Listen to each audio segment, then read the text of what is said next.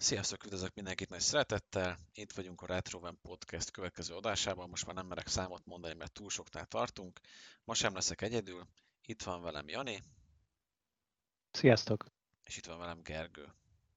Sziasztok. Na, hát srácok, a mai téma, ugye ma is lesz egy kicsit retro téma, meg egy kicsit aktuálisabb. Az aktuális témával kezdjük szerintem kivételesen aztán azt lehet, hogy egy kicsit rövidebbre is felsük majd, és utána jön a másik. Az aktuális téma, amit most hoztam nektek, vagyis hát nekünk magunknak, meg a hallgatóknak is. Volt egy cikk ilyen gondolatolvasó hardverekről, amit olvastam, ami érdekesen hangzott. Arról szólt, hogy a NextMind nevű cég az előállt egy eszközzel, ami egy szenzor lesz igazából a fejed hátulján, ami érzékeli az agyhullámokat, és ez alapján meg tudja mondani, hogy merre nézel egész pontosan, amiről ugye kattintásokat, aztán később esetleg bonyolultabb műveleteket is lehetne le lehetne venni a user agyáról, az kicsit hülyen hangzik, szóval tudná venni az adást a gép, le tudná fordítani ezeket az agyhullámokat ugye konkrét inputra, illetve ugye tudjuk azt, hogy már jó ideje vannak fejlesztésben egyéb hasonló eszközök, amik az irányítást szeretnék megreformálni a számítógépeken. Itt uh, említett a cikk is egy másik céget, ez a Galea nevű vállalat, ott pedig sokkal pontosabb mérések vannak, mindenféle valamilyen gráf, szemkövetés, bőrelektromos tevékenysége, stb. stb. Nem is annyira erről a hírről akartam beszélni, hanem arról, amiket ez a hír így felvet, hogy visszaemlékeztek régre, azért ugye a számítógépen milyen irányítási metódusok voltak. Hát azért túl vagyunk már egy-kettőn, ugye a billentyűzet meg az egér az viszonylag egyeduralkodó lett, bár ott is voltak azért ugye variációk, de most már úgy viszonylag kiforrott, hogy hogy működik. Uh, igazából kezdjük azzal, hogy ehhez a témához mit szóltak, aztán még majd kérdezek bele ebből a témából közben. Kezdjük mondjuk Janival. Jani, te mit gondolsz, hogy merre tart a jövő? Mennyire van ráció ezekben az irányítási módokban? Ez ki fog-e fejlődni oda, hogy a Windowsban majd itt tekingetünk, megkacsintok az ablakokra, és akkor nem tudom én, megnyílik a 18 pluszos videó, hogyha jól kacsintottam. Yes. Mármint, hogy ez egy picit már másabb téma. Ugye, hogyha most a, az inputokat nézzük, mint például billentyűzetegér, meg hasonlók, azok ugye nagyon régóta vannak. Webkamerával gaze tracking is van már, hú, lassan 15 éve talán, ahol gyakorlatilag a webkamera nézi az arcodat, és nézi azt, hogy hova nézel a monitoron belül.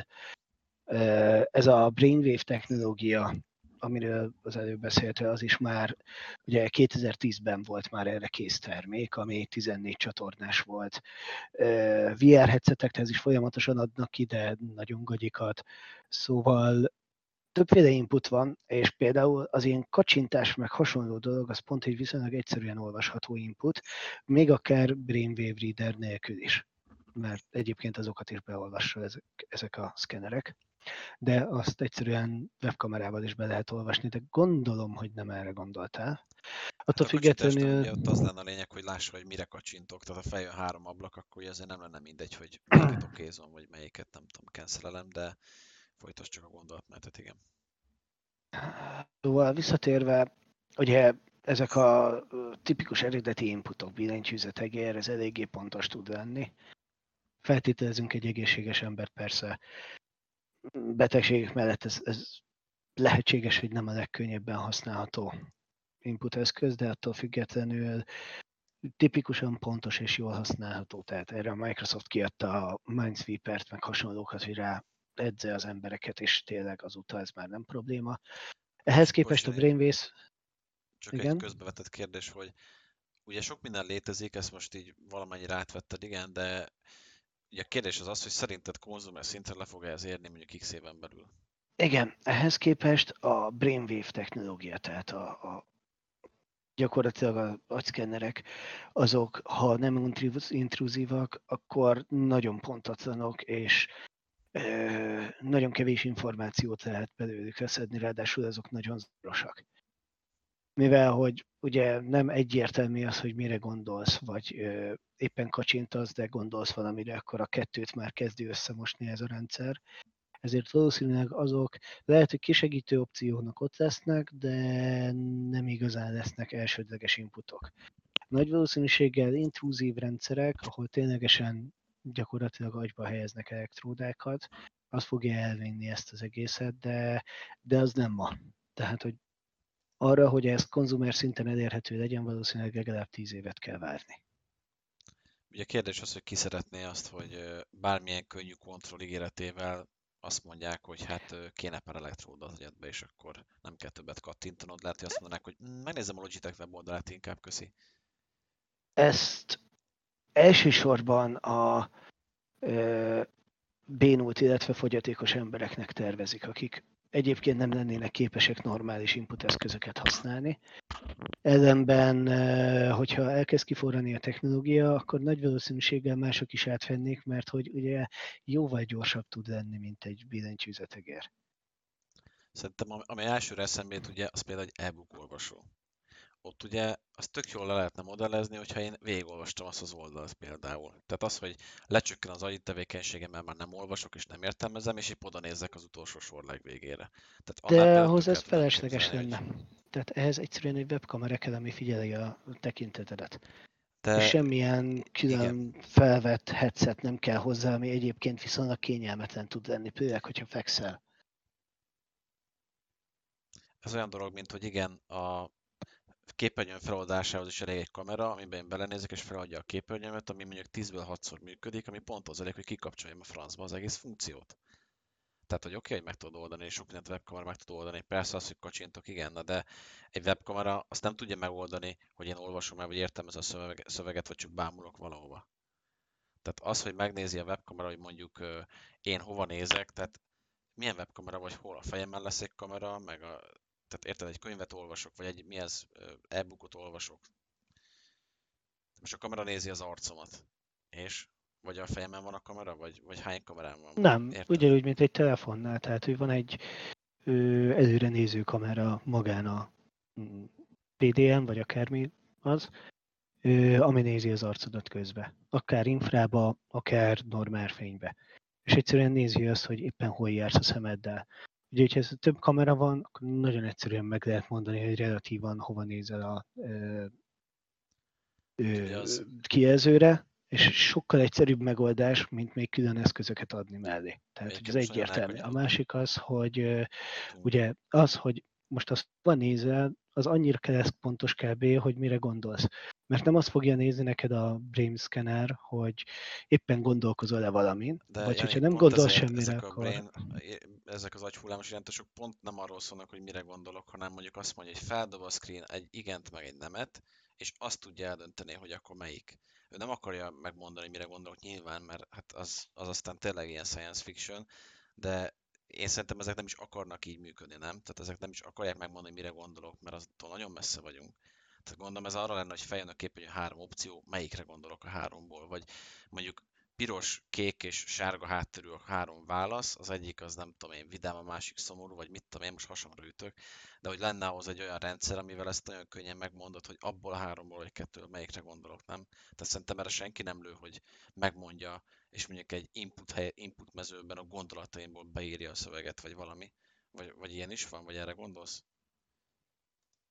Lennének ilyen rendszerek, de ugyanígy szemmozgatással vannak billentyűzött szoftverek is, amik gyakorlatilag rá kell nézned az adott betűre, vagy megfelelő szögbe kell mozgatnod a szemedet. Tehát ez a, Tehát, hogy ahhoz is felesleges lenne. Ez, ez oké, okay, hogy felesleges, csak én nekem azért vannak itt kétségeim, mert most már mindenkinek van kamerája, hiszen ott a mobiltelefon a kezedben.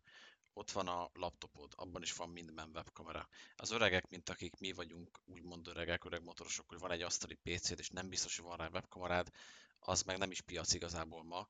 Tehát, hogyha ezek a trendi platformok ott vannak, hogy a francba nem terjedt ez még el akkor, ha ott van a webkamera, a szoftver tudja, minden megvan hozzá, miért nincs sehol ilyen akkor? Vagy ahol van, ott miért működik rosszul? Annyit sem tud megmondani, hogy én egyáltalán a kijelzőmre nézek például a telefonom. Tehát azért mondom, hogy én nagyon szkeptikus vagyok ezzel, hogy ó, hát ahhoz ott van minden, és ahhoz nem kell ez meg az. Hát lehet, hogy nem kéne, de én nem látom ezeket működni még sehol. Azért nem látom, mert nem kell, vagy azért nem látom, mert rosszul működik vajon. Ezt azért nem látod, mert hogyha letöltesz a mobiltelefonodra egy alkalmazást, ami, mit tudom én, mozi egyet vásárol, és megkérdezi, hogy akarod-e a webkamerának hozzáférést adni az alkalmazáshoz, hogy a, az igen-nemet el tudja majd valahogy dönteni, akkor lehetséges, hogy azt fogod mondani, hogy nem. Tehát amíg operációs szinten, tehát mi az, vendor szinten nem lesz a mobiltelefonban támogatás erre az apira, addig ez nem lesz. Mihelyt lesz a vendor szinten, azonnal minden használni fog. De Jani, már most itt tele van az alkalmazás, store olyan alkalmazásokkal, hogy úgy kezdi a kamera, GPS jel, stb. És mindent leokéznek az emberek, mert ő egy selfie akar csinálni, amire kutyafüleket fog neki rakni az app. Hát mindenki engedélyezi ezeket. Az első dolgok, hát amúgy nem tudnának használni semmit.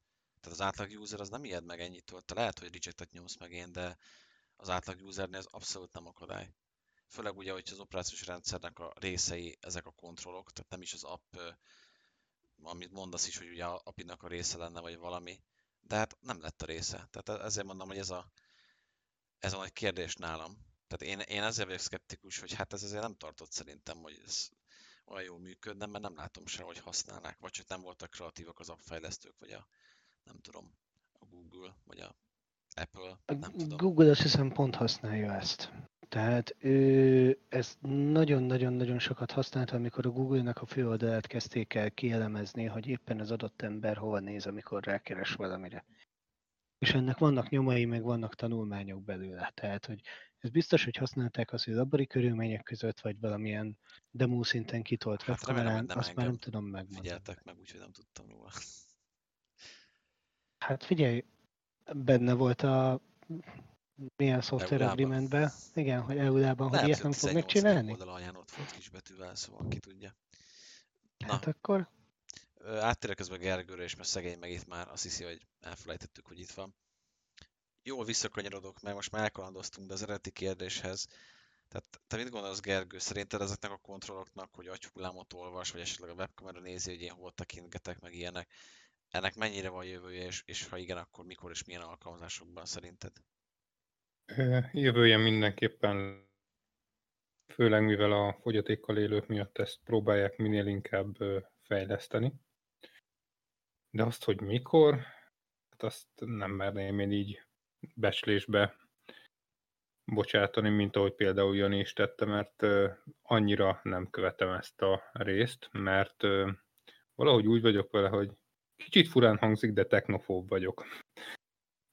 Tehát azért mindent én se engednék úgy közel magamhoz. Jó így, hogy az arcomat követi valami webkamera vagy ilyesmi, egy, egy alkalmazás, azzal nincsen bajom. De amikor már az agyhullámaimat, meg hasonlókat így elemezni a szoftver, és azon keresztül tudnám irányítani a gépet, az már bennem felvetni az is, hogy jó, ki tudja elemezni, hogy mit akarok, de akkor ott van az a kis ördög is bennem, hogy akkor valószínűleg valamennyire módosítani is tudja, és ez most persze egy hülyén hangzik, összeesküvés elmélet is, de annyira azért nem bízok hogy is mondjam, cégekbe, hogy a buksikámat rá, rájuk merjem bízni.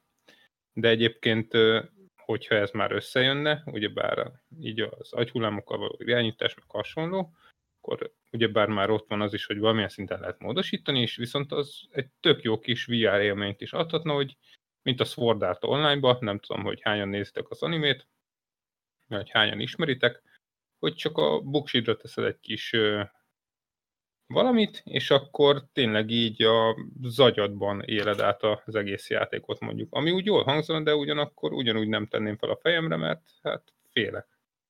Ilyen technofób vagyok. Tehát így elnézést kérek emiatt, de de jó. Megbocsátjuk neked, Gergő. Ugye most említetted a, a VR-t, ugye az annyiból érdekes, hogy igazából már valami pántal valamit a fejedre raktál, hát most betesznek plusz egy szenzort, és elnevezik valami nagyon jó marketinges dolognak, amiből nem derül ki, hogy ez pontosan esetleg mit csinál, vagy nem egyértelmű logikusnak, de mondjuk azt mondják, nem tudom én, hogy Think Controller, vagy mit tudom én, kitalálnak a marketingesek valami ennél sokkal jobb kifejezést rá, azt olyan el lehetne adni az embereknek, még akkor is, hogy tudják, hogy micsoda, hogy rákeresnek, hogy rájönnek, hogy ja, hogy ez, hm, ezt csinálja. Na de hát VR-ban mondjuk tudsz ezzel irányítani dolgokat, és hát mennyivel egyszerűbb lesz, mert még lehet, hogy kontroller se kell, mert forgolódsz, meg valamire gondolsz, és akkor már, már szinte tényleg nem kell igazából semmi speciális kontroller. Vagy legalábbis egy-két minigémet tudnál nyomni, amiben nem kell, és akkor az milyen tök jó lenne. Teljesen őszintén az embereknek szerintem bármit el lehet adni. Ez most így hülyen hangzik, de hogyha csak egy plusz úgymond apróságot adsz hozzá egy meglévő termékhez, akkor az, az emberek azért rá fognak kapni. És hát ez mondjuk nem lenne apróság, hogy akkor már VR, és akkor mondjuk már könnyebben tudod irányítani a dolgot, akkor már persze az úgy érdekesen hangzik. De hát az emberek meg fogják venni, én nem. Tehát. Majd mindenki itt a gondolataival suhan az összeintegrált ilyen neurális hálónkon, vagy nem tudom micsodán, és Gergő még akkor is e- billentyűzetegérrel fog multiplayerezni, mert nem bízik a technológiában. Hát kicsit úgy vagyok, mint a, az Asimovnál az alapítvány trilógiában a végén a főszereplő. Nem mondok neveket, mert szerintem nem olvasták annyian a hallgatók közül, hogy röviden, tömören az emberiség jövőjének azt választja, hogy egy ilyen hatalmas nagy tudat legyen, viszont ő nem kíván részt venni benne. Mert hogy ő szeret egyéniség lenni. Tehát hogy ez össze fog jönni egyébként, mert jó dolog is, meg minden, de én nem fogok részt venni benne, az biztos.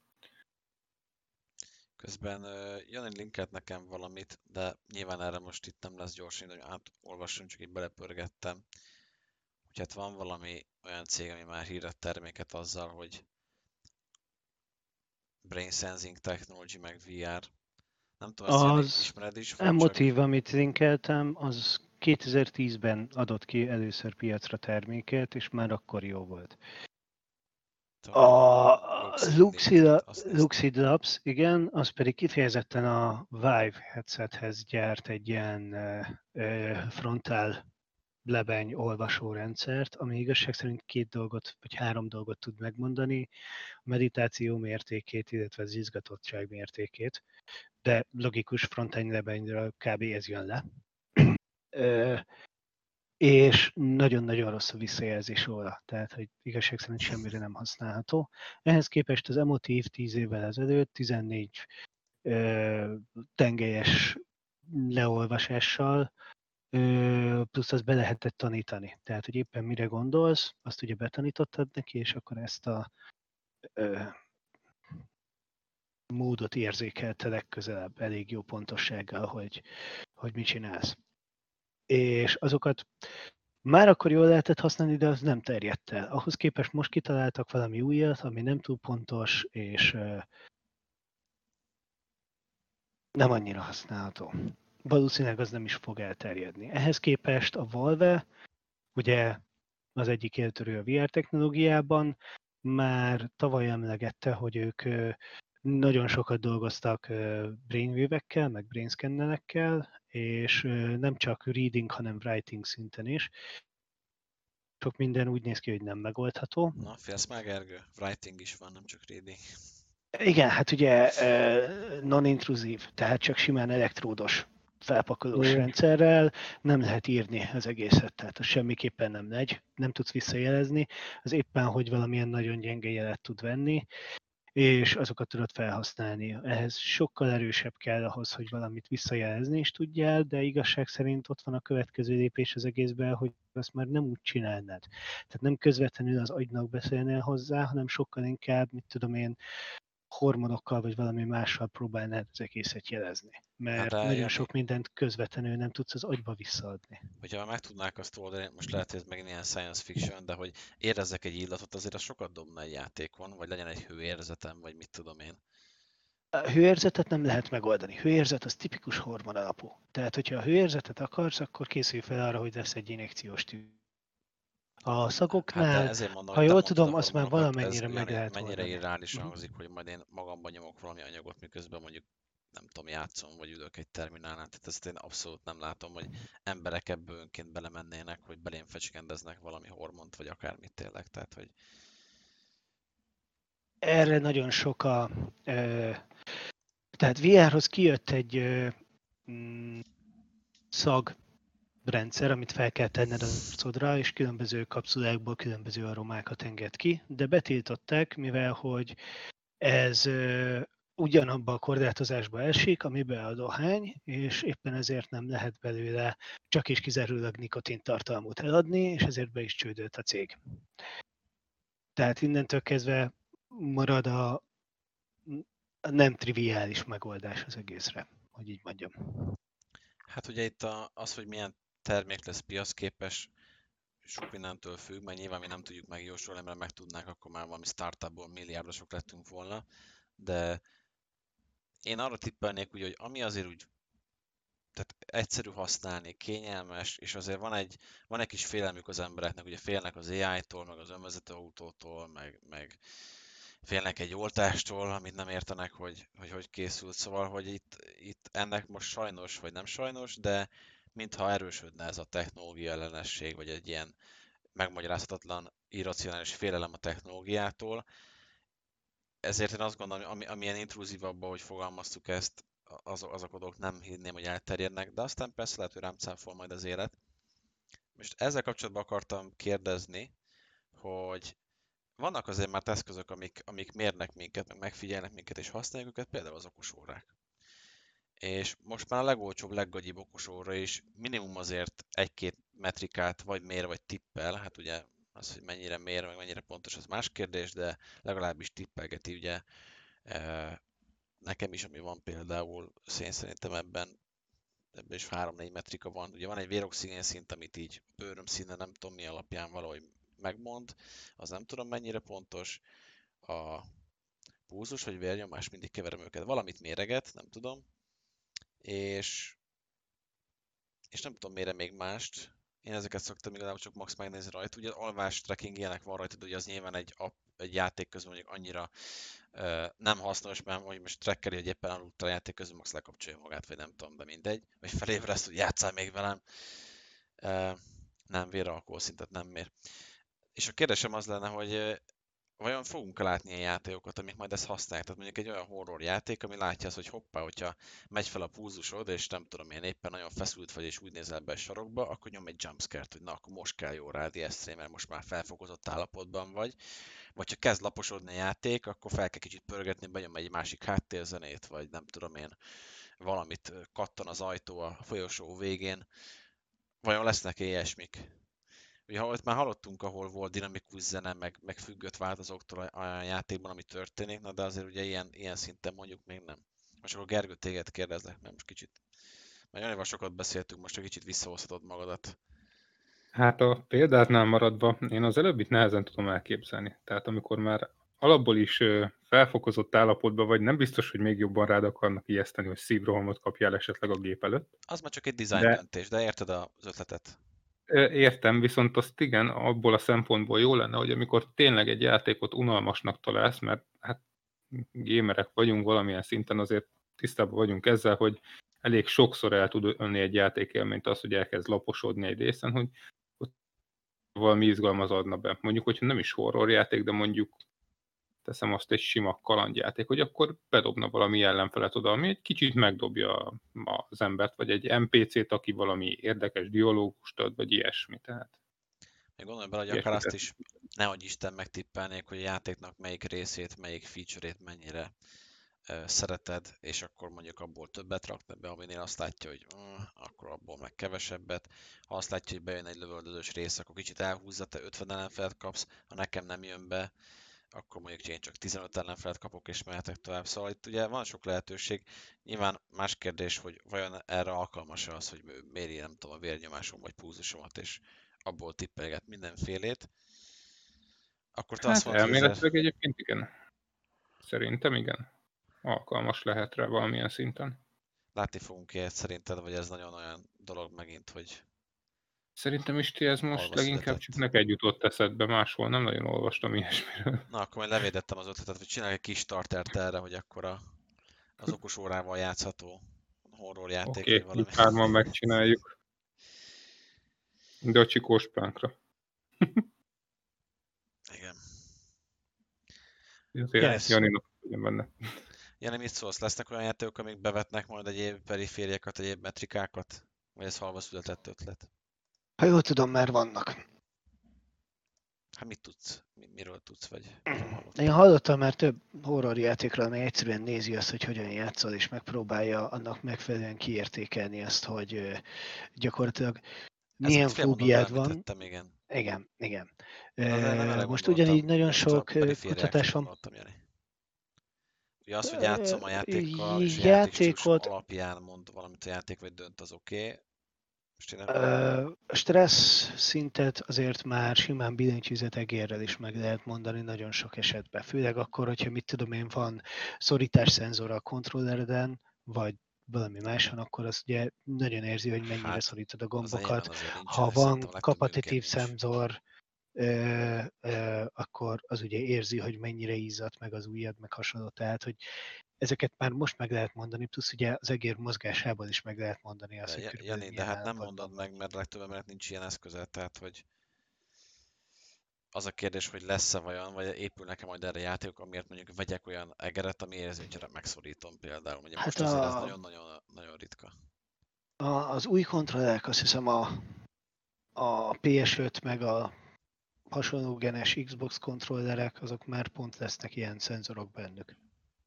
Amennyire tudom. De lehet, hogy nem. De minden esetre azt el tudom képzelni. Telefonról vagy okos óráról hozzárendeled az adott géphez, és az alapján mondja meg, hogy mit csinálsz. Csak ugye itt az a kérdés, hogy több ember él egy családban, akkor melyik okos órát kell nézni?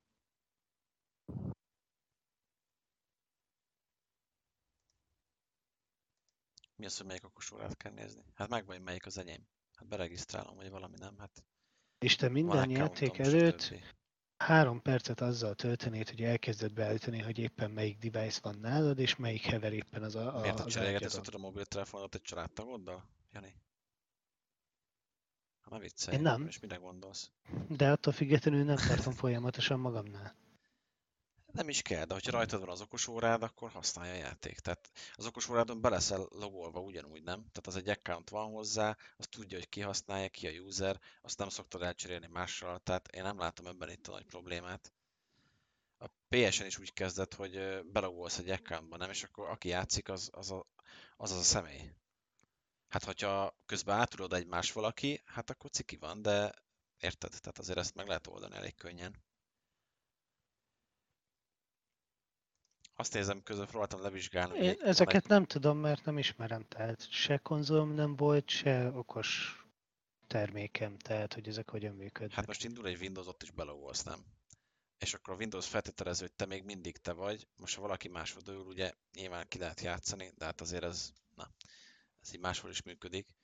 Közben megpróbáltam lecsekkolni, amit mondtál. Itt van olyan cikk, ami írogat ilyeneket, igen, hogy lesz szenzor, ami így meg úgy, de ugye ez egy régi cikk, Régi cikk? Hát, ja, 2020 február.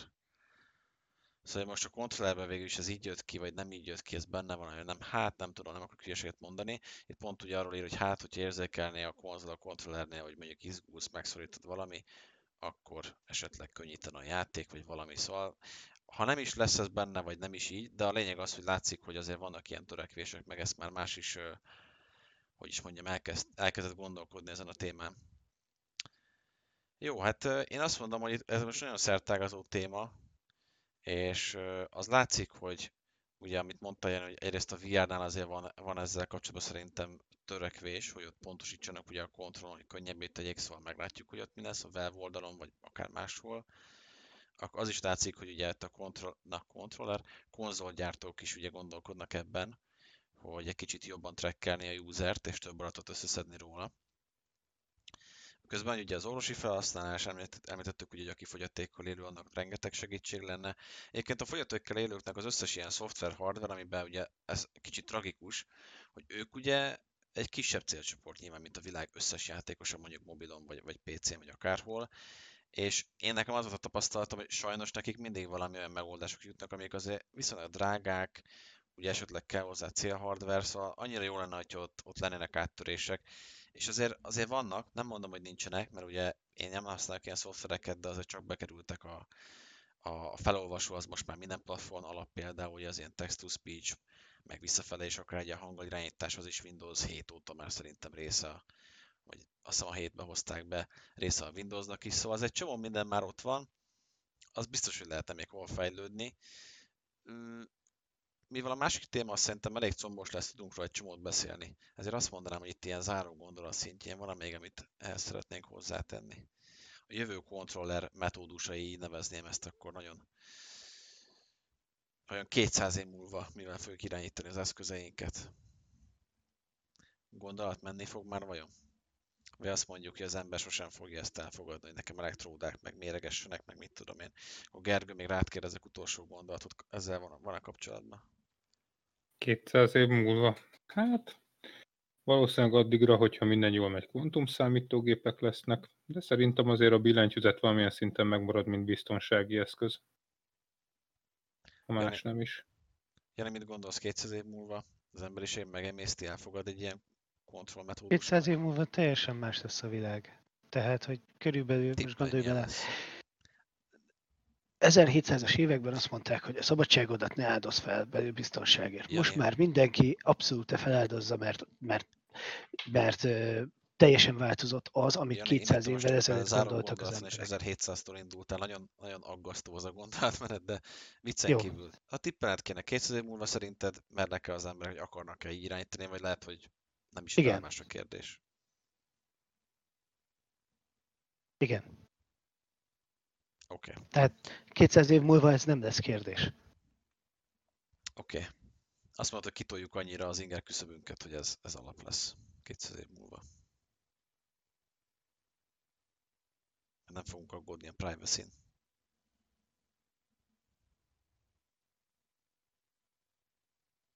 Ja, a privacy kérdés az, az, az megint más dolog, de ez is egy tipikusan olyan dolog, ami minden generációval egy picit mást jelent. Tehát, hogy manapság a fogyasztók pont, hogy nem is tudják, hogy mi ez a privacy, és majd, hogy nem a vendoroknak kell jobban odafigyelni rá. Meg az EU-nak, mi? Egy kis pontosítást beletehetek? Persze, Tehát Jani, én a kvantum számítógépeket úgy értettem, hogy mindenkinek a zsebében mondjuk ott lesz egy kvantum számítógép. Tehát nem, az, azzal tisztában vagyok, hogy már vannak, csak ugyebár nem mindenki rendelkezik vele. Tehát például nem kvantum számítógépen tolod a cyberpunkot.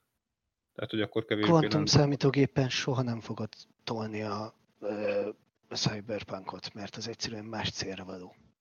Jó, de, de érted. Minden vannak. egyes processzorba körülbelül 5-10 év múlva beleszépítve már egy minimális kvantum. De Jani, egyszer az összes karakterre végigjátszhatnád a cyberpunkot. Milyen jó lenne már, nem? A számítógépet támogatja. Te támogatod? Hát nézd, meglátjuk. 200 év múlva már lehet, hogy támogatom. Nem tudom, milyen implantjaim lesznek, majd meglátjuk. Ha upgrade magam, akkor lehet, hogy már támogatom. Lesz négy párhuzamos agyam. Na, jó van, most már kezdünk nagyon más irányba elmenni, szóval váltsunk témát, mert sose fogunk rátérni. Valószínűleg csak karcoltuk itt is szerintem ezt a témát. Érdekes egyébként tényleg, és szerintem nagyon nehéz megjósolni, hát nem is akarunk erre vállalkozni. Azért reméljük, hogy volt egy-két olyan érdekes gondolat, amit érintettünk. A másik téma pedig az a Witcher 3. Akartam ugye már játékokról beszélni, ezt mondtuk több korábbi részben, úgyhogy azt mondtam, ma legyen egy játék téma. Nem annyira retro, mint ugye sok másik játék, de azért most már lassan mégiscsak retro. Ugye hát 2021-et írunk már, 2015-ös játékról beszélünk, gyakorlatilag minden nagyobb platformra megjelent, ugye Windows, PS4, Xbox van, mikor kijött, azóta ugye Switchre is elkészült a port, és bejelentették, hogy 2021-ben majd elvileg érkezik a Next Gen PS5, Xbox Series X-S változat is. Kezdjük egy bevezető valamivel, hogy ki mit gondol összességében a Witcher 3-ról, hogy találkoztál a játékkal, mi a benyomásodról, miben jó vagy rossz, és akkor még egy-két témára rátérünk, ha lesz idő. Jani, most téged kérdezlek először. Mit gondolsz a Witcher 3-ról, mint játék? Mennyit játszottál vele, mennyire ismered, mi a jó benne, mi a rossz benne? Jó játék. Ö, igen. Ö, eredetileg nem tudtam, mit várja, várjak tőle, azt tudtam, hogy egy jó játék. Én ugye viszonylag későn játszottam. És hát az elején egy kicsikét furcsa volt, mert mást vártam tőle, de utána nagyon hamar megszerettem. És Bocs, ugye egy gyűjtőhelyenben végig is nyomtam. Hát én több RPG elemet vártam bele, több szerepjátékot vártam vele, ahhoz képest ez, ez tényleg nagyon action RPG. És Skill Tree sem olyan érdekes, mint mondjuk a Morrowindbe vagy az Oblivionba volt, tehát hogy itt gyakorlatilag egy harcos karakternek. Bár különböző módon tud harcolni, de ugyanúgy egy harcos karakter fog maradni. Annyit pontosítsuk, hogy igazából Morrowindben nem is skill tree volt, hanem csak ilyen hát minek neveztem, igen. nem tudom skill de értem, mire gondolsz, igen. Mm. Jó, szóval, hogy itt, itt nem volt olyan rendesen kidolgozva a karakterlap, nem volt olyan rendesen megoldva az, hogy az legyél, aki akarsz lenni, és igazság szerint ezt én azt hittem, hogy egy picit máshogy van, de utána, amikor leesett, hogy nem, ez nem arról szól, itt, itt egy előre elkészített karakter van, akit egyszerűen csak vinni kell, és picikét lehet változtatni rajta, hogy éppen milyen ez a karakter, de nem túl sokat. Plusz ugye kébelhatása van a világra, és nem túl sok, ami attól függ, hogy honnan nézett kicsi vagy nagy. Onnantól kezdve majd, hogy nem olyasmi volt, mint egy könyvet olvasni. Tehát, hogy van egy sztori, ami megy magától előre, és, és igazság szerint csak követni kell. Azt mondta, hogy akár könyvre is érdemes akkor a játéksztori lehetne a könyvet írni. Igen, lehet, hogy valakinek eszébe jutott már, hogy írjanak belőle könyvet. Na, oké, és uh, majd visszatérek még rád, Jani, meg kérdezek. Gergő, hát tudom, hogy neked ugye egyik szívedhez közel álló játékról van szó, de mégis úgy mik voltak a benyomásaid Hát én ugyebár az első két rész után játszottam a hármat, tehát így tudtam, hogy nagyjából mire számítsak. Az open world-re váltás az nekem úgy egy kicsit meglepő volt, furán hangzik, de meglepett. Viszont mindenképpen örültem neki, és hát tényleg hatalmas nagy élmény volt játszani vele.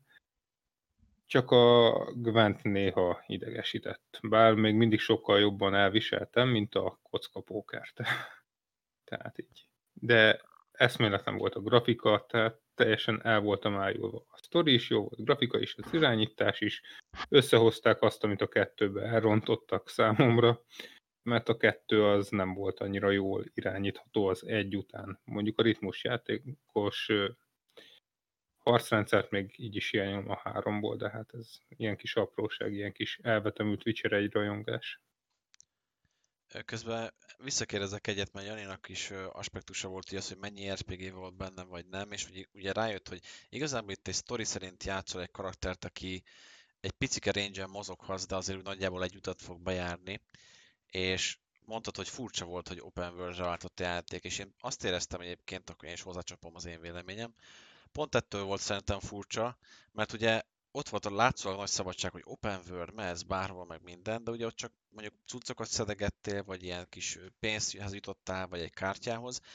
De ugye pont erről volt szó, hogy nem tudtál mondjuk egy nagyon más karaktert alakítani, de ezt ugye mondták is, hogy hát igen, meg Gerátot játszod, ez a sztoria, szóval az biztos, hogy egy ilyen Morrowind vagy Elder Scrolls 3-4-5 bármelyik része után ha azt vártad ugye, hogy hát open world, akkor nyilván akkor a szabadság, azt tudja, hogy azért ez, ez lehet, hogy furcsa volt.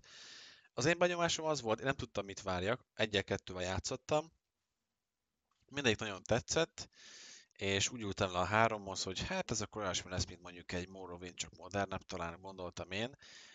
Az való igaz, hogy nem tudsz annyira mondjuk több karaktert alakítani, vagy annyi fajta képpen végigjátszani, vagy valami, de igazából én ezt nagyon hamar is felejtettem, és, és úgy éreztem, hogy az RPG rész lehet, hogy könnyedebb volt egy kicsit, bár az az igazság, hogy a mai akció RPG-k és nagyon kevés RPG-hez képest, ha visszanézek a Witcher 3-ra, én már azt érzem, hogy hát a maihoz képest már az egy nagyon sok RPG tartalom volt. Mert ott ugye azért vannak döntések questekben, hogy most megkegyelmezek neki, vagy nem. Annak ugye sokszor nem sok következménye van, azért sokszor van következménye, szóval lehetett volna nyilván mélyebb RPG, meg a fősztoriban igen, azért nem tudsz mondjuk négy teljesen különböző karaktert alakítani. De én azt mondom, azért, azért szerintem egy elég jó kis játék volt, tényleg nekem nagyon sok mindent tetszett benne, talán ami kicsit kevésbé, uh, hát Ugye a zene az nagyon jó volt, a harcrendszer az megosztott az embereket, de én szerintem az is jó volt. A skill tree-vel egyetértek, amit Jani is mondott. Nekem az volt a legnagyobb gyengeség, megmondom őszintén, hogy, hogy igazából kaptam egy skill pontot, és így muszájból osztogattam el. Ugye annyira nem éreztem egyikbe se, hogy, hogy érdekelne az a skill, vagy nagyon ö, megmozgatná a fantáziámat. Azt hiszem a, az ilyen gyors harci stílusra osztogattam pontokat, mert akkor csak így kattingattam, mint egy idióta, és, és gyorsan csapkodtam, és akkor az hát, ha jobb lesz majd. Meg talán egy-két egy-két ilyen Witcher sign kinéztem magamnak, hogy na azokat erősítem, amiket így én használtam.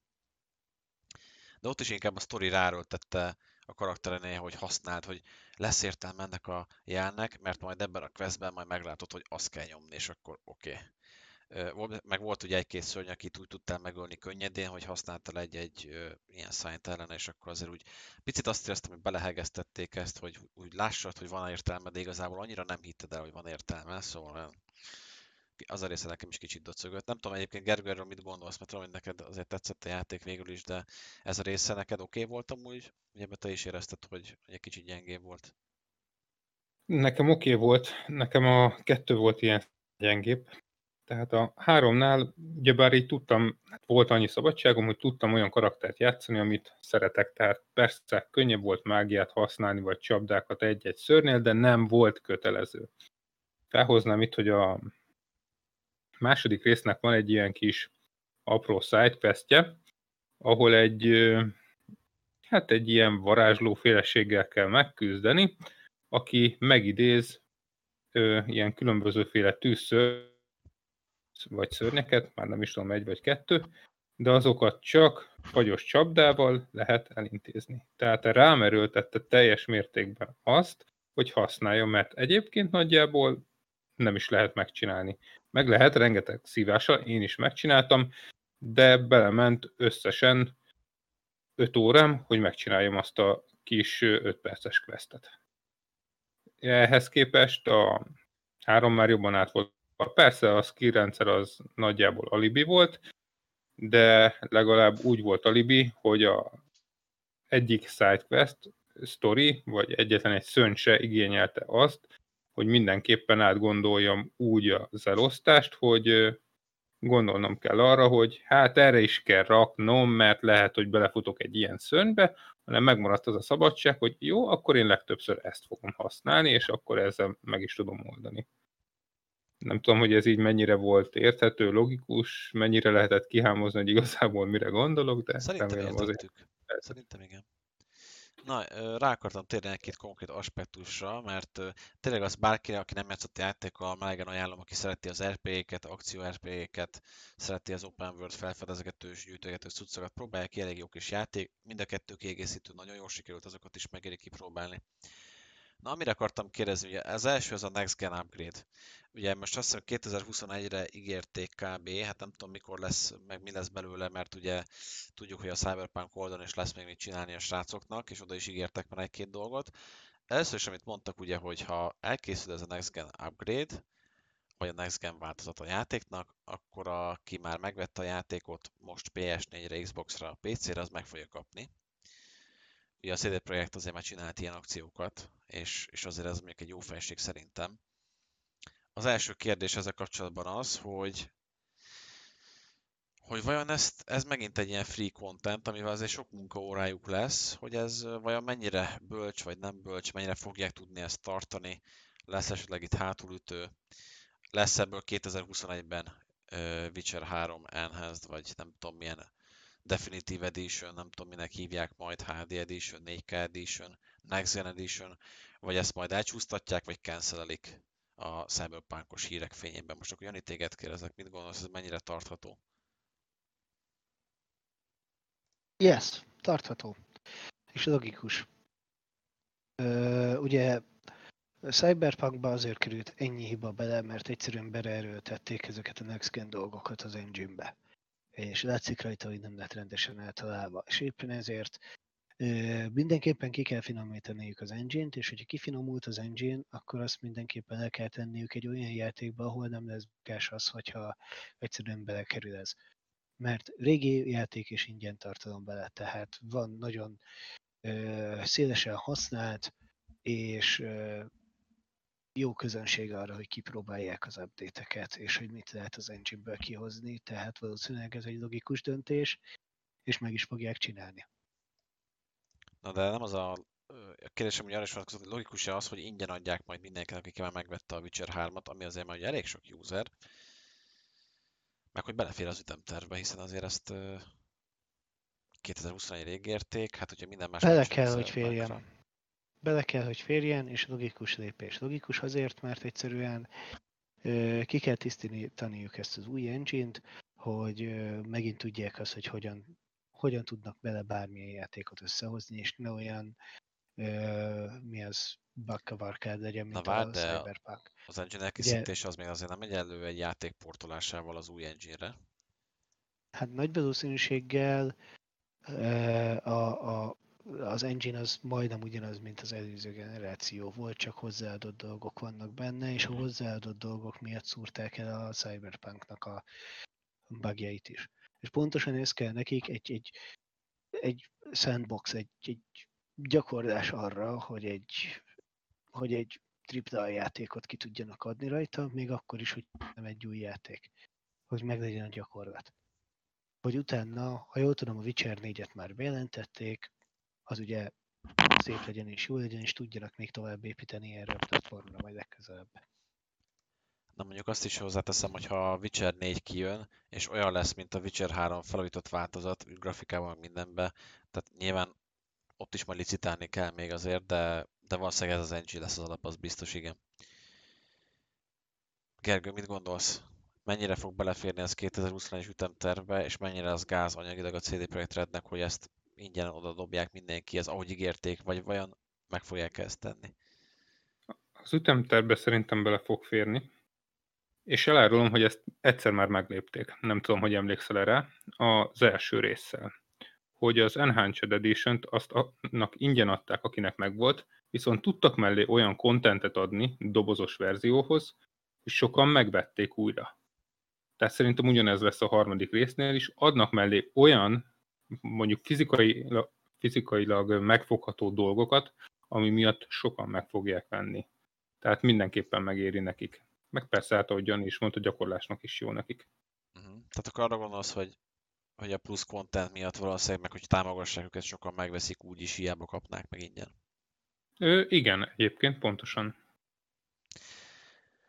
Igen, most én magamra gondolkodok, hogy én megvenném, hogyha egy kijön. Hát az biztos, hogy ingyen odaadják, ki fogom próbálni, de ugye önmagában mondjuk ezért újra nem fogom végigjátszani, vagy elővenni a játékot, de ha már adnának hozzá egy, mondjuk egy kisebb kiegészítőt, vagy egy kis story kampányt, amit demozzák az új effekteket, hogy milyen szép, meg mit tudom én, akkor már mondjuk én is elgondolkodnék, hogy megveszem azt külön. De az nem szokásuk, azt mellé adják, tehát én tényleg fizikailag fogható dolgot tudok elképzelni, mert itt van mellettem például a bővített kiadásnak egy ilyen szép díszdobozos kiadása, térképpel, meg egyéb dolgokkal, tehát hogyha tudnak még plusz ilyen tényleg fizikailag fogható dolgot mellé adni, új artbookot, vagy ilyesmit, uh-huh. akkor így az ember már szívesebben megfogja, vagy figurát, vagy vagy maradva a második résznek a dobozánál, ha jól rémlik, abban van, vagy a harmadik résznél volt ilyen kis kivágható papírfigurákat. Mondjuk az vicces volt, tehát tényleg, hogyha valami plusz fizikai kontentet kap hozzá az ember, akkor szerintem szívesen meg fogják venni, és szerintem megint ezzel fog élni a CD Projekt Red. Ugye azt tudjuk, hogy az anyacég az uh, ilyen szoftver játék disztribútorként küzdötte fel magát ott a lengyel területen, és ugye pont hasonló módszerekkel érték el, hogy az eddig kalózkodó lengyelek azok pénzt adjanak fizikai kiadásokért, az ilyen kis extrák miatt, szóval ebben van gyakorlatuk, és most, hogy addig Gergő, belegondol az ember, hát kíváncsi leszek, na, az biztos, hogy van ember ráció, meg én is elgondolkodnék akkor, hogy na, meg is csak megveszem, támogatom őket, meg azért kapok is valamit érte pluszba, fizikailag is tök jó. Hát kíváncsi leszek. A másik téma, amit fel akartam hozni, az ugye a Gwent, ami ugye jelen volt a játékban, aztán később kiemelték, mint külön játék. Más kérdés, hogy sok köze már nincs szerintem ahhoz, ami a Witcher 3-ban volt ahhoz a játékhoz. Ráadásul amikor én kipróbáltam, akkor például a single kampány az így nem nagyon volt, azt hiszem volt egy tutorial, aztán menjél PvP-zni, úgyhogy én ott így elfejtettem a játékot. Játszik-e valamelyik őtök a Gwenttel, mint külön online játékkal, vagy maradtatok az ingame Gwentnél, Jani?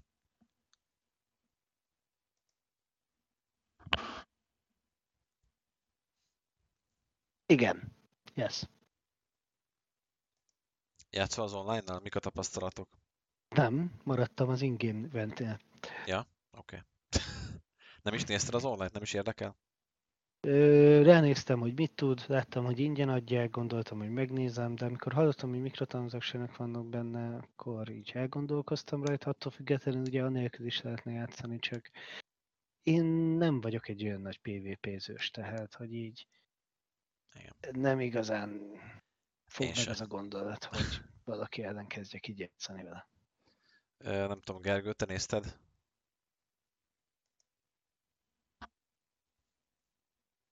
Bár mondjuk, mint említettem, engem magában a játékban is húztrált egy kicsit a Gwen, de hát igazából azért húztam be, mert úgy ingyen járt mellé a Witcher 1 a gogos verziója, és a Steam-es mellé meg lett így a gogos verzió is. Tehát annyira nem nyűgözött le. Értem én, hogy kellett valami a hát látták a Blizzardnál, hogy milyen jól megy a Heart of Stone, vagy mi is van ott, nem is tudom, hívják a kártyajátékot, és akkor, hogyha már nekik is van kártyajátékuk, akkor azt lehet, hogy érdemes lenne így kiadni.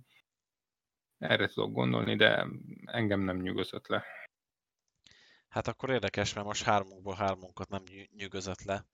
Én sem vagyok egyébként abszolút PvP, és nekem tök jó lett volna az a alapszabály, ami játékban volt, de mondjuk nekem a játékban azért tetszett a Gwent, én ezzel el voltam jó volt egy kis minigémnek, aki rá akart nagyon szállni, mint egy achievement, hogy akkor csomó kártyát megszerez, meg másik paklikat. Volt is rá quest line, de akkor gondolom azt sem nagyon erőltetett Gergő, hogy ott végig lehetett tolni a meccseket, és akkor volt ilyen kis bajnokság a vége fele. Ott is Azért ment el a kedvem, mert az egyik kártyát csak úgy lehetett megszerezni egy adott résznél, és én azt kihagytam, és akkor buktam a questet. Uh-huh. Tehát e-, ezért is vitte el nagyon a kedvemet. Ja, hát mindegy, akkor, akkor én skippelem is, mert még van nekem itt jegyzetem. Másik, amit felírtam például ugye, hogy a Witcher 3 azért már 2015-ben jött ki, az nem volt azért annyira régen, és úgy jött ki, hogy nincsen multiplayer, nincsen mikrotranszakció, és még free DLC-k is voltak. Igaz, voltak ugye füzetős kiegészítők, abban volt is rendesen content, na de egy kicsit ilyen régi módi játékként érkezett meg. Erről akartam még a véleményeteket kikérni, hogy vajon ezeken a téreken, téreken, ez egy elég hiányzik, ezen a területen, amiket most felsoroltam, ezeken, lesz-e változás? Vajon a felújított változattal, ne adj Isten, jön-e valami multiplayer Witcher Arena mód, amiben lesznek mikrotranszakciók, és lehet jegesmedve bundád, és nem tudom micsodád, vagy azért ez nagyon nem CD Projekt Red, és ez, ez tuti nem lesz. Mondjuk Jani, most veled kezdeném, akkor mit gondolsz? Jó-e, hogy ezek nem voltak, és lesz a változás? Mm, jó, hogy nem volt. Tehát ezt ugye nagyon sok játék készítő cég kijelentette, hogy a single player játékoknak nincsen jövője, mert a Battle Royale meg a hasonló hülyeségek elviszik majd a játékipart, és igen, van közönsége, de attól függetlenül a single player játékoknak még mindig megvan a a keresetje, és ezt lehet jól csinálni, szóval én örülök neki, hogy se multiplayer, se pedig microtransaction nem került bele, hanem, hanem viszonylag kevés grindel. És tesz nekem majd szerinted a felújított Witcherbe? A felújított Witcherbe nem lesz, ez pedig szerintem azért nem lesz, mert most a Cyberpunk-kal elég sokat égtek, és nem mernének ilyet megcsinálni utána. Tehát azt mondod, hogy annyira rossz marketing lenne, hogyha most elkezdenek itt mikrotranszakciózni. Igen. Igen, azzal lehúzhatnák magukat jó sok ember előtt. Tehát Cyberpunk-tról még vissza fog térni nagyon sok ember hozzájuk támogatónak, meg kedvencnek, attól függetlenül, ha kiadnak egy ilyen EA Games-szerű játékot tényleg csak pénzkeresésre, akkor véglegesen gyakorlatilag elvitte a tőzsde a céget, és innentől kezdve már nem a játék a lényeg. Gergő, te mit gondolsz, hogy egyrészt jó volt, hogy nem volt multiplayer vagy mikrotranszakció, várnál, várnál esetleg multiplayer-t a Witcherbe, és hogy a felújított változat szerinted olyan hoz a változást ezen a téren?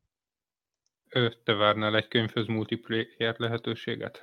Tehát nekem a Witcher ezt az élményt adta, tehát nagy fellélegzés volt egy csomó olyan játék után, amiben szinte csak multiplayer volt, hogy van egy játék, amiben csak single player van, és én is osztom Jani véleményét, hogy annyira bolondok nem lennének, hogy multiplayer tegyenek bele, vagy mikrotranszakciókat, meg egyébként se annyira az ő stílusuk ez. Meg hát miért szontanának el van már jó. Na hát én is hozzáteszem gyorsan a gondolatomat. Egyébként a multiplayerért én sem vagyok sokszor oda, mert én inkább az vagyok, aki kooperatívan szeretne játszani, és abból is sok olyan játék van, ami alapból nem fekszik nekem, vagy nem jönne be multiban. Úgyhogy én abszolút nem hiányoltam minden, mikrotranszakció nyilván főleg nem. Én sem gondolnám, egyébként, most feltettem ezt a kérdést, de egyébként én sem gondolom, most ez reálisan, hogy a, a feljutott Witcherben ez, ez reális veszély lenne. Ha lesz ilyen Witcher 4 projekt, ami ugye Witcher világában játszódik, és ki tudja milyen karakterekkel, milyen sztorival, hát addig, addig még azért ezt megvárnám, míg kijönnek a multiplayer Cyberpunk mód, meg ilyesmik, és akkor hogy abban majd mi lesz, az alapján majd biztosan jobban lehetne tippelgetni, arra kíváncsi leszek, de én sem gondolnám most, ez is veszély. A másik ugye, hogy itt is a free DLC-k, nem még ez egy ilyen érdekesség, de akkor már behozom ide mégiscsak kicsit, kicsit Cyberpunk inkább talán, mint Witcher, de ugye a free DLC-k, hát azt tudjuk, hogy eléggé picikek is tartalmak voltak, de mégiscsak a megjelenés után sok ilyen pici tartalom kijött a Witcherhez, mint free DLC, nem is tudom, milyen frizurák, meg skinek, meg nem tudom, micsodák jöttek ki, egy-két apróság tényleg, sőt, azt hiszem 10 plusz, nem tudom mennyi volt pontosan. Uh, ugye felröppent a plegyka egyébként a Cyberpunknál is, hogy amit kivágtak tartalom, abból majd, majd jönnek még ilyen free content update és viszonylag hamar jött a cáfolt a CD Projekt Redtől, hogy nem, ilyen nem lesz. Nem, nem fognak belepecselni kimaradt contentet. És ezt most azért rángattam ide be, mert ugye ugyanaz a CD Projekt Red, aki azt mondta, hogy hú, hát van pár dolog, amit akartunk, de kimaradt, azt még beletesszük, az a Witcher 3 nem megcsinálta. Igaz, tudom, a Cyberpunknál azért mondjuk egy kocsi upgrade az nem összevethető egy új frizurával, tehát az teljesen, teljesen más szintű tartalom, de hogy Hát nem tudom, mit gondoltok erről a válaszról, mert ez, ez meg egy kicsit rossz marketing, hogy úgy mindenki megörült, hogy ó, hát akkor még szépítenek, meg még behoznak plusz tartalmat, mégiscsak hozza a játék az, azt, amiket beígértek, vagy belengedtek korábban, és azt mondták, hogy hát nem, mégsem. Mit gondolsz, Jani, ez mennyire volt jó vagy rossz lépés, mennyire realisztikus? És sokan remélték például a városnál, hallottam sok yes. feedbacket, hogy a városban még azért jó lenne, jó lenne valamit behozni. Nem igazán lehet, mármint szerintem. Ha belegondolsz, kiadtak egy játékot, és DLC-kkel plusz tartalmat tudsz hozzáadni, de alapmechanikát nem tudsz változtatni. Tehát hogy néz az ki, hogy mit tudom én DLC után lehet kocsit upgrade Egyébként ez meg megint egy olyan dolog, hogy úristen upgrade a kocsidat, mert a GTA-ban lehet, akkor itt is mindenképpen kötelező, de abszolút nem kell a játékba tehát fölösleges. Amit pedig azt mondják, hogy kimaradom, és nem DLC-ként akarnak hozzáadni, hanem patchként, azt meg nyugodtan adják majd hozzá. Tehát, hogy úgy gondolják, hogy, hogy mit tudom én, a, a sietség miatt lebutították az AI-okat a karaktereken, és ezt még akarják oldani, és ki akarják majd oldani, tolni fixbe, akkor kitolják és ezt nem kell külön mi az reklámozgatni DLC-ként, meg hasonlókkal. Tehát ez egyszerűen egy fix, vagy egy patch. Ja. Gergő, te mit gondolsz egyébként erről, hogy azt mondták, hogy hát nem lesz plusz tartalom már visszaépítve DLC-ként, és, és nem várhatóak ilyen content free DLC-k? Ez gáz, vagy ez egy normál reakció? Ő meglepett, de hát amilyen bagos lett a Cyberpunk, ez egy értető döntés volt. Hát megértem őket, de meglepett. Mindenképpen meglepett. Hát nem is akarom elvinni most ilyen Cyberpunk irányba, csak itt a Free DLC-nél eszembe jutott, meg a Witcher 3-ról. Még egy záró kérdés, aztán, aztán tényleg zárjuk majd a gondolatokat, hogy, hogy ki az a Witcher 3 felejtett változat, nem tudom, hogy milyen lesz, gondolom akkor az új engine-nel jön neki, és akkor kicsit elkalandozok a jövőbe, hogyha már még mindig itt az új év elején vagyunk, hogy Witcher 4. Nem tudom, hogy lesz-e még ez a projekt, meg, meg olyan lesz-e, mint elképzelni, de mondjuk ti mit várnátok a Witcher 4 és mit nem? Tehát mi az, ami jó lenne, és mi az, ami jaj, ne, ne az legyen a Witcher 4-be. Ugye mondtam itt a multiplayer-t, gondolok itt ilyesmi, és hogy milyen karakterrel kéne lenni, milyen szerepeket lehetne alakítani, milyen feature-öket tartanátok meg, dobnátok el a mostani, mondjuk Witcher 3-hoz képest És akkor Jani, téged kérdezek megint, hogy milyen vicsenéjét várnál, ha várod egyáltalán. Ha nem, akkor, akkor mindegy. Hát én várnám. És nagy valószínűséggel kb. azt várnám, mint amilyen most a Witcher 3, ugye más sztorival. Tehát ugyanúgy, mint egy könyvnél, hogy kijön még egy rész a trilógiából, vagy most már ez nem is trilógia, kijön még egy regény, akkor ez viszi tovább a sztorit, és nem próbálja meg így felírni a dolgokat, hogy de most már a Geralt az varázsolni is tud. És nem csak a alapszájnokat, hanem többet is, hanem folytatja tovább a dolgokat. Esetleg még azt tudom elképzelni, hogy ugye kijött ez a mód hozzá a Farewell of the White Wolf, vagy Grey Wolf, nem tudom.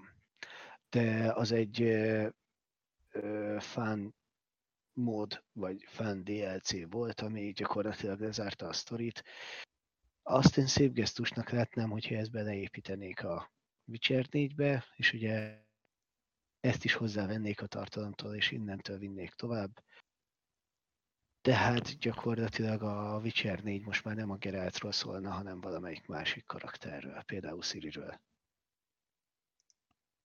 Én, nekem ugye a könyvek sajnos kimaradtak, úgyhogy nem, nem tudom, hogy milyen anyag van még, vagy miből lehetne építkezni. Biztos meg tudnák oldani, ha más nem, akkor hozzáírnak. Gergő, te mit gondolsz, milyen Witcher várnál?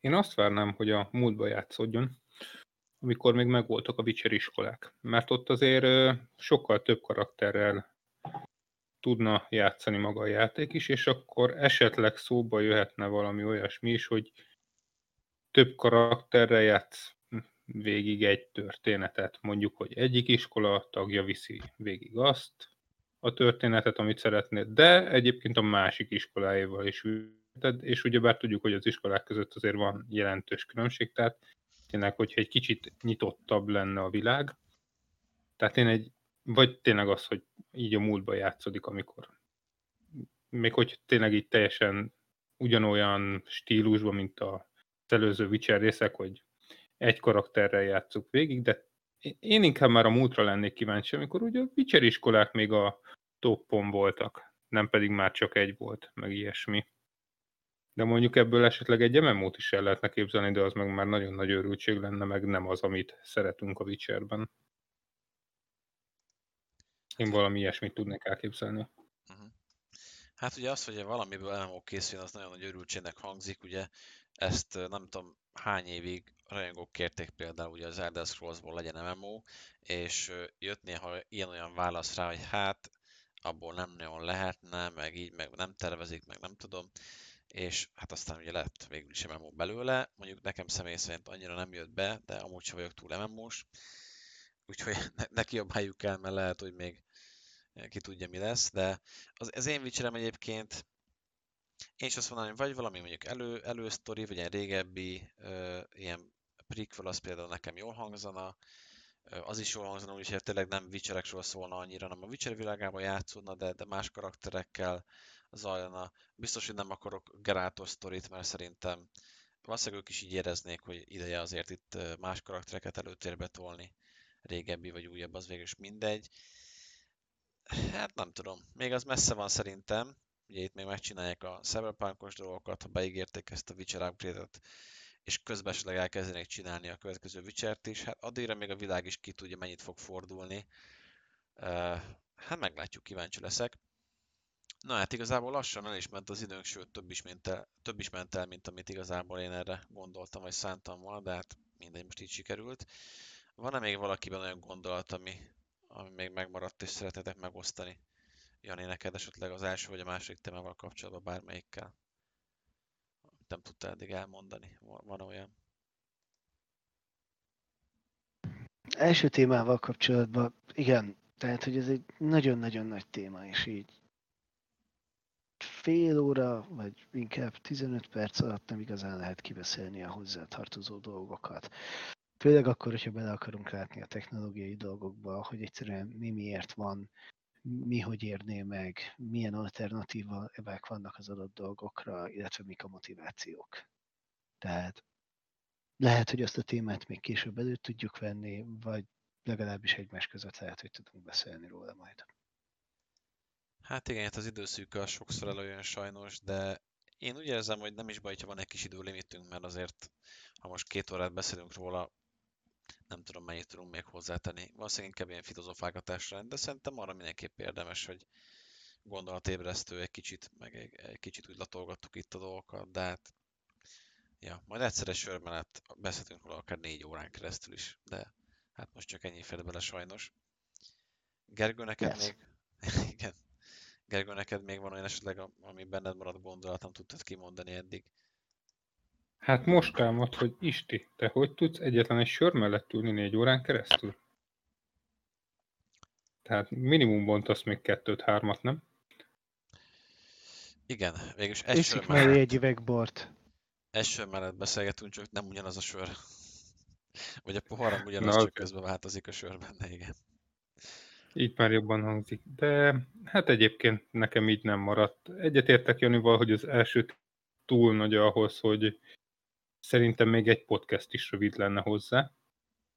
De ugyanakkor a Witchernek szerintem elég jól kiveséztük. Még Cyberpunkra is volt időközben. Még hogyha csak érintőlegesen is. Igen. Hát az első témából lesz konkrétabb egy kis témakör, amit úgy körül tudnánk jobban járni. Én egyébként arra gondoltam majd, hogy lehetne így a, a régebbi perifériákról beszélni, mondjuk az egerek meg a bilincetek fejlődése csak így különvéve, vagy ilyesmik, de ezt majd átbeszéljük, hogy, hogy ott mi legyen. Vagy hova tűntek a joystickok? Hát akár a joystickok, igen. Ott Na. vannak a polcon, tehát próbáltál már repülőgép szimulátor joystick nélkül játszani? Próbáltunk Ö, mindannyian szerintem. Igen, Ö, tudok úgy is, de joystickkal jobb. Viszont nagyon furcsálom, hogy a boltok polcairól is szinte eltűntek a joystickok. Míg régen volt alsó, közép és felső kategóriás, most már csak nagyjából felső közép kategóriás, kategóriás van. Kedves nagyon ritka, hogy hallgatók, látsz kisebbet is. ez már a következő résznek a tízere, erről fogunk beszélni. Jó, nem biztos, de ez biztos, hogy megérne egy témát, úgyhogy szerintem ezt elővehetjük még. Azért is reagálok rá most, mert, mert egy jó kis téma, megéri majd beszélni róla. Jó, hát hogyha más nincs már most akkor a, a gondolatolvasó hardverekről, meg a Witcher 3-ról, akkor köszönöm szépen Gergőnek és Janinak ismét, hogy itt voltak, köszönöm a hallgatóknak, akik végighallgattak. Egyébként nem mondtam el az elején, de igen, van a YouTube csatorna, és annak ez a podcastje, ugye RetroVem néven fut a csatorna, fenn vagyok sokféle platformon, csekkoljátok a linket, amiket találtok itt a leírásban, valószínűleg YouTube link lesz ott, a többit meg megtaláljátok onnan már. Köszönöm szépen még egyszer akkor a, a hallgatóknak a figyelmet, Janinak és Gergőnek szintén pedig akkor a hozzáadott gondolatokat és az időtöket, és akkor találkozunk a következő részben. Addig is akkor sziasztok! Sziasztok! Sziasztok!